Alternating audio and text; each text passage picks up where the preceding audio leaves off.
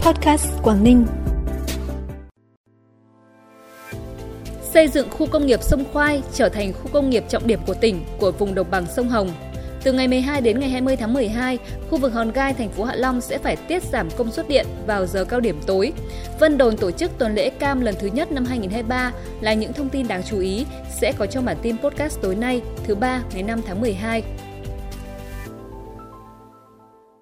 Thưa quý vị và các bạn, sáng nay đồng chí Nguyễn Xuân Ký, Ủy viên Trung ương Đảng, Bí thư tỉnh ủy, Chủ tịch Hội đồng Nhân dân tỉnh chủ trì cuộc họp ra ban thường trực tỉnh ủy để nghe và cho ý kiến về tình hình triển khai khu công nghiệp sông Khoai thị xã Quảng Yên cùng nhiều nội dung quan trọng khác. Qua thảo luận, Thường trực tỉnh ủy thống nhất để khu công nghiệp, khu kinh tế là động lực phát triển, là hạt nhân tạo ra năng lực mới cho thu hút đầu tư, cần tập trung xây dựng khu công nghiệp sông Khoai trở thành khu công nghiệp trọng điểm của tỉnh Quảng Ninh và vùng đồng bằng sông Hồng, thu hút đầu tư FDI thế hệ mới, có chọn lọc, đảm bảo đồng bộ hiện đại, thông minh về kết cấu hạ tầng trong và ngoài khu công nghiệp theo mô hình phát triển xanh bền vững, có sức cạnh tranh cao, phát triển theo mô hình đô thị dịch vụ. Mục tiêu năm 2024, khu công nghiệp sông Khoai thu hút ít nhất 1,5 tỷ đô la Mỹ.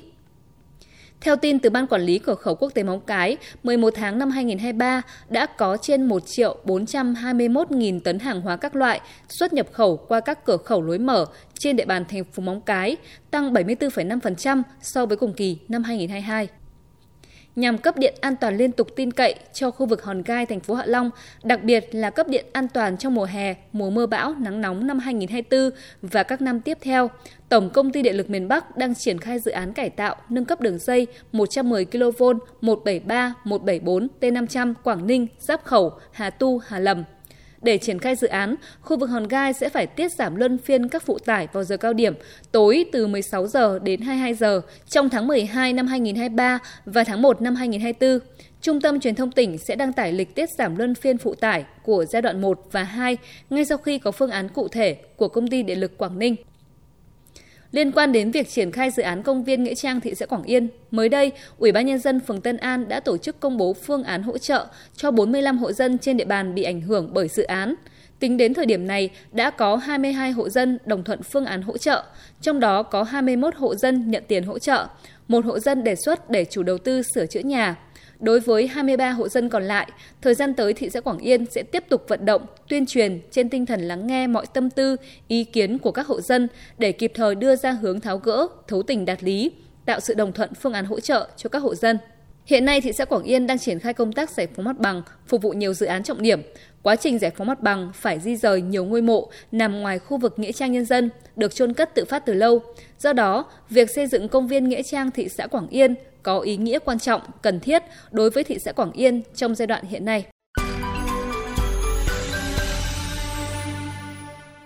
Bản tin tiếp tục với những thông tin đáng chú ý khác. Tuần lễ Cam Vân Đồn năm 2023 sẽ được tổ chức từ ngày 9 tháng 12 đến ngày 11 tháng 12 tại khuôn viên Nhà văn hóa thôn 10 trên 10, xã Vạn Yên, với sự tham gia của hai hợp tác xã trồng cam trên địa bàn xã, trưng bày sản phẩm và đón khách tham quan trải nghiệm tại vườn cam. Đây là lần đầu tiên tuần lễ Cam Vân Đồn được tổ chức. Thông qua hoạt động này nhằm bảo tồn phát huy, giới thiệu quảng bá hình ảnh, tiềm năng lợi thế của xã Vạn Yên, huyện Vân Đồn trong việc phát triển cây cam gắn với phát huy hình thức du lịch cộng đồng, trải nghiệm tham quan vườn cam, thu hút khách du lịch, qua đó nâng cao thu nhập cho nhân dân. Tuần lễ cam cũng là dịp để người dân tôn vinh các hộ trồng cam, góp phần hình thành nên sản phẩm o cóp địa phương. Sáng nay, Sở Tư pháp phối hợp với Thanh tra tỉnh tổ chức hội nghị tập huấn pháp luật về phòng chống tham nhũng cho đội ngũ báo cáo viên pháp luật cấp tỉnh năm 2023. Hội nghị là hoạt động thiết thực giúp đội ngũ báo cáo viên pháp luật cấp tỉnh nắm bắt đầy đủ kịp thời chủ trương đường lối của Đảng, chính sách pháp luật của nhà nước về công tác phòng chống tham nhũng, bổ sung những kiến thức cơ bản để nâng cao nhận thức, ý thức trách nhiệm, hiệu quả công tác tham mưu cho cấp ủy chính quyền các cấp trong công tác phòng chống tham nhũng.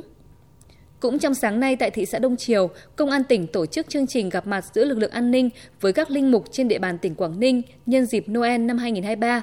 Các vị linh mục đại diện cho các giáo hạt công giáo trên địa bàn tỉnh bày tỏ niềm vui phấn khởi trước sự quan tâm của tỉnh. Công an tỉnh Quảng Ninh, các địa phương trong tỉnh dành cho các tôn giáo, nhất là đối với các giáo sứ, các linh mục, đồng thời khẳng định sẽ tiếp tục phối hợp tốt với lực lượng an ninh và chính quyền cơ sở trong công tác tuyên truyền, vận động giáo dân thực hiện tốt các chủ trương, đường lối, chính sách pháp luật, nhất là luật tín ngưỡng, tôn giáo, tích cực tham gia các phong trào, các cuộc vận động ở địa phương. Phần cuối bản tin là thông tin thời tiết trên địa bàn tỉnh. Đêm nay và ngày mai, thời tiết các khu vực trong tỉnh phổ biến nhiều mây, gần sáng và ngày mai có lúc có mưa mưa nhỏ, trời chuyển rét, nhiệt độ giao động từ 15 đến 20 độ. Trân trọng cảm ơn quý vị và các bạn đã dành thời gian quan tâm kênh podcast Quảng Ninh. Xin kính chào và hẹn gặp lại.